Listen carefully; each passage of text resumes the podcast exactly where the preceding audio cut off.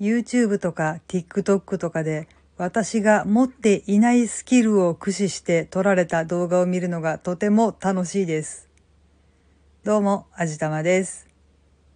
そう、私が持ってないスキルね、いっぱいあるんですけどね、そんなスキルを駆使して撮られた動画を見るのが本当に最近楽しいんですよね。今回はちょっとそんな感じのお話をしてみたいと思います。最近割と見てるのが、UV レジンとかでアクセサリーを作っていらっしゃる方の動画が多いかなと思うんですけれどもね。そうあれ、いつ見てもすごいなーって思うんですよね。できる方にとっては、え、こんなの別にとかって思われるのかもしれないんですけど、中に気泡が入らないようにとか、色の混ぜ具合だとか、綺麗にグラデーション作ってたりとか、中を空洞にしてビーズとか別のレジンで作った何かを入れてみるとか、流星群の星空とか、雲がぽっかり浮いてる綺麗な青空とか、作り方を見ていてもわからない。どうやって作っているのか理解できない。もう、ただただ尊敬するし、うっとりして眺めているんですけれどもね、皆さん本当にすごいですよね。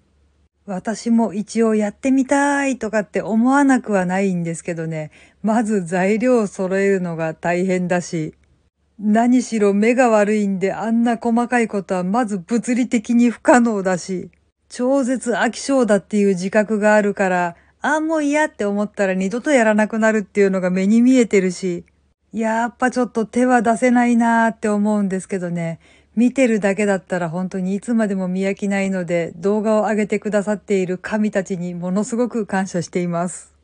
あと、TikTok で料理とかお菓子とかを作っている動画をとてもよく見ますね。TikTok なのでものすごく編集されていて、ほぼ一瞬でお菓子出来上がるんですけれどもね、それでもやっぱりあのスキル、あの技術はすごいって思いますね。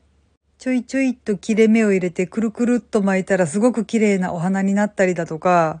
ちょっと潰して、ちょっと切れ目を入れて、ちょっと巻いてるだけなのに、どうしてそんな形にっていう、なんか芸術品のようなお菓子とかができてたり、これもまた本当にいろんなスキルを駆使して作られていて、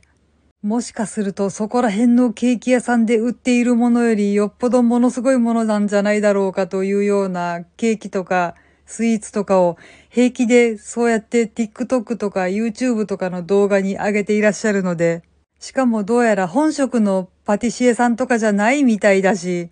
いやーもうこれもただただ簡単というか、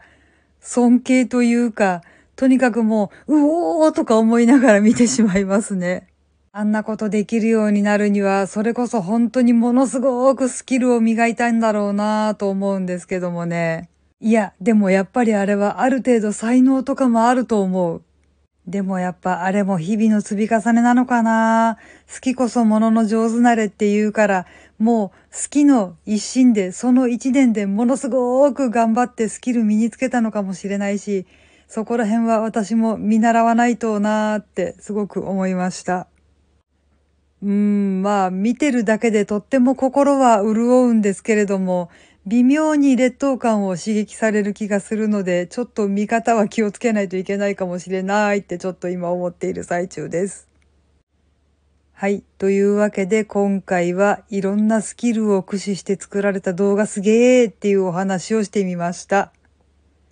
この番組は卵と人生の味付けに日々奮闘中の味玉のひねも姿りでお送りいたしました。それではまた次回お会いいたしましょう。バイバーイ。